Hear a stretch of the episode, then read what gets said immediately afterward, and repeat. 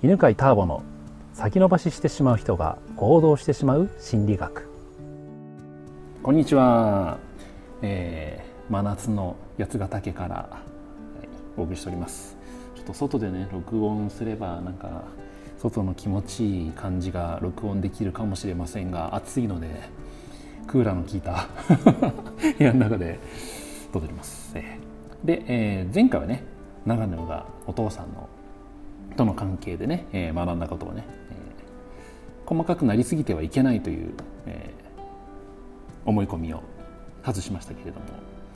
それをですねあの横で聞いていた方がいますのでちょっと自己紹介も兼ねて、え、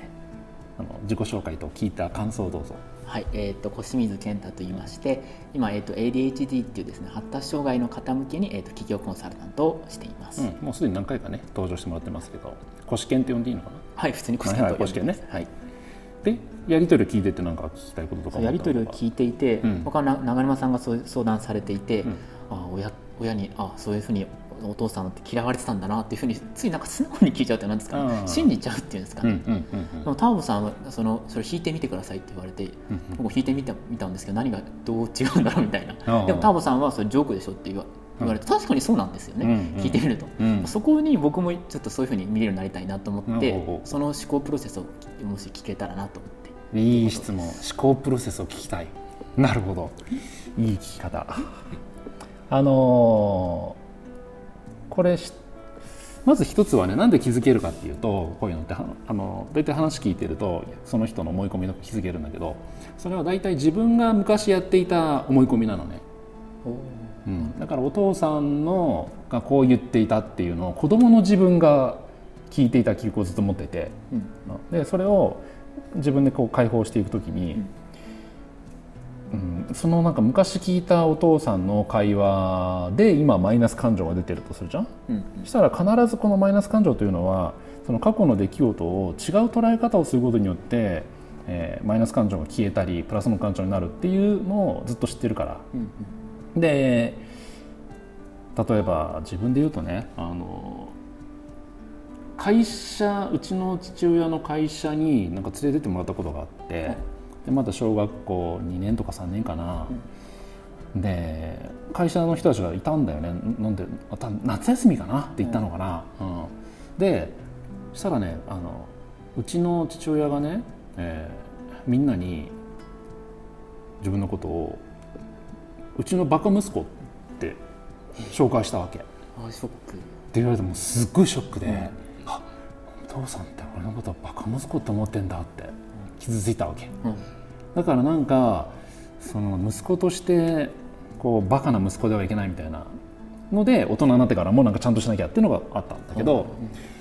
うん、でもその自分はバカ息子だって思い込みっていうのは絶対取れるっていう、まあ、法則があって。なんかマイナスのなんか過去というのは捉え方変えたら絶対にプラスになるっていう、まあ、そういう法則がある。でその時にじゃあ実はバカ息子っていうのは本気で言ってないとしたらどういう言い方なんだろうとかお父さんはどう言ってたんだろうとかっていうなんかその場面をいろんな角度でお父さんの立場から見て見てみたり、大人の自分から見てみたり例えばその場にいた他の社員の人たちから見るっていう視点でその出来事を見ていくの。そうすると例えばそのちっちゃいまだ23年のターボ君にとっては、バカな息子って言われたショックだけど、うん、じゃあお父さんから見たらどういう気持ちでバカ息子っていうのかなっていうと可愛すぎてでも可愛いっていうのを出しすぎると恥ずかしいからみんなの手前バカ息子ですって。本当にバカだったらバカって言えないんじゃないかなと思うんだよね。うちの父親の性格からしたら、ね、うん、ってなるしじゃあ社員の人たちから見たらば多分すごく大切にしてるんだって。大体さ会社に息子連れてくるってもうすでに親バカじゃん。あそうか。溺愛してるわけじゃんもう、うん、子供を会社に連れてきてお父さんが働くとこ見せてやろうみたいな。ああなるほどなるほど。しかもしかもその会社のこと好きなはずだよね、うん、店に行くってことは、うん、それを微笑ましくみんな見てるんだよね、うん、っていうふうに視点を変えていくと昔ねその自分の過去子供の時に見ていたバカ息子って言われていたショックっていうのとは違う見方がどんどんできるようになるわけ。っていうようなことを、えー、毎回毎回やっていくんだよね。このブロック解放というのは、うん、だから常になんか物事をね、あのさっき長野が言ってくれた、長野の子供の視点からの話だったんだけど、うん、それをその時の社員はどう見てるのかなとかお父さんはどう見てるのかなっていうのをなんかいつも見る癖がついてる。うん、っていうところからいろんなものが気づけるようになってる。ね。やっぱそれってまあ客観的に見るってこともあると思うんですけど、うん、自分が父親という体験をと体験をしてるというか、うん、まあ、なってるから見れる部分もあるっていうことなんですかね。うん、そうだね、うん。そうそうそう。訓練かなこれは、うん、いろんな視点で物事を見るっていう。多分これってほとんどの人はまあ普通しないよね。そんないろん一つの出来事をいろんな人の立場から見てみるとか、うんうん、時には神様の視点から見てみるとかさ、うん。うん、っていうのはあんましないけど。そうなかなかそれは苦手で苦手というか、うん、なかなか視点が見見れ見れないっていうかなんですかね、まあ、それも癖つけていけばいいってことなんですかねそうそうそうそうそうそう。そう、で、まあ、ちなみにねそれってあの視点っていうとあの主観と客観っていう視点でさ、はい。うん、で主観の強い人と客観が強い人っていうのがいて、うん、でなんていうかな。自分の感情ですごくいっぱいになっている人っていうのは主観の強い人なわけ。でそういう人で感動しやすかったりするの。感動しやすくない？しやすいです。そうそうそうそう。いう利点があるんだよ、うん、利点はあるそう。だから映画とか見ててももう没入してそう。はあって体験できるでしょ？入っちゃう、うん、で逆にじゃあ客観の強い人ってどういう人かっていうと入れないの。いつも客観的にこの映画ってどうやって作ってんのかなとか寂しいとかこうやって見てる自分をまた客観視してなんか冷静に見てる自分ってどどういう人間なんだとかで見てしまうからいつも全体像は見えてるんだけど感情が動かな動かなくてうんなんかこう躍動感のある人生にならないみたいな悩みがあるのね。えー、じゃあタボさんも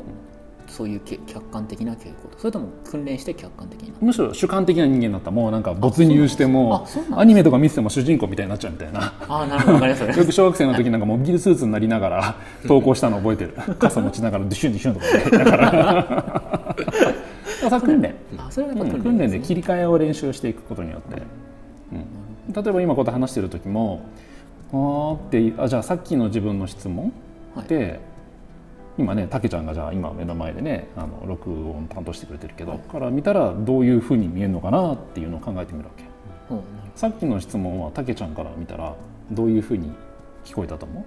たけちゃんから見たらどういうふうに聞こえた、うん、ターボさんってどうやってなんだっけ？思考？どういう思考なんですかっていう質問したけど。たけちゃん分かってんじゃないかなみたいな感じってことですか？そういうそれはまだ腰犬の視点なのたけんじゃないかなっていうのはそう腰犬から見てでしょ？たけちゃんだったらこう見てるだろうなたけちゃんだったら。うん。でもたけちゃんも同じように考えて難しいのたけちゃんだと同じように考えて。うん。あでもいいなそうそう。今分かんなくてもいいの。それ考えてみるっていう練習していくことによってだんだんと客観の視点が身についてくるから。うん。ターボさんはたけちゃんがどう考えてると思えるようになるんですかね？そうなるどう思えるようになるか？どう思えるようになるか？なんですか？どうどうみどうみたけちゃん視点で見るとタボさんがたけちゃん視点で見るとどういう視点で見てるのかなってああなんか編集がしやすいとかいい質問だなとかこれは受けがいいなとかっていう感じで聞いてんじゃないかなっていうふうにあやっぱそういうことに至らないですねやっぱり、うん、それでも分かんない。あの正解じゃないから、うんやっぱそういうふうにでもやっぱ至らない。そうだ。なるほど、うん、まあ、練習練習。練習,、うん、練習ってそれで考えてみる実際にたけちゃんにどう考えてるのって聞いてみるっていうのも練習もうそれも練習になる、じゃあちょっとこの話面白いね。今は主観の腰犬の話だったんだけど客観の人がどうやって感動的なことを感動できるようになるかっていう話を次回じゃあしますね、はい、ありがとうございます。この番組は犬飼ターボナビゲーター竹岡由伸でお送りしました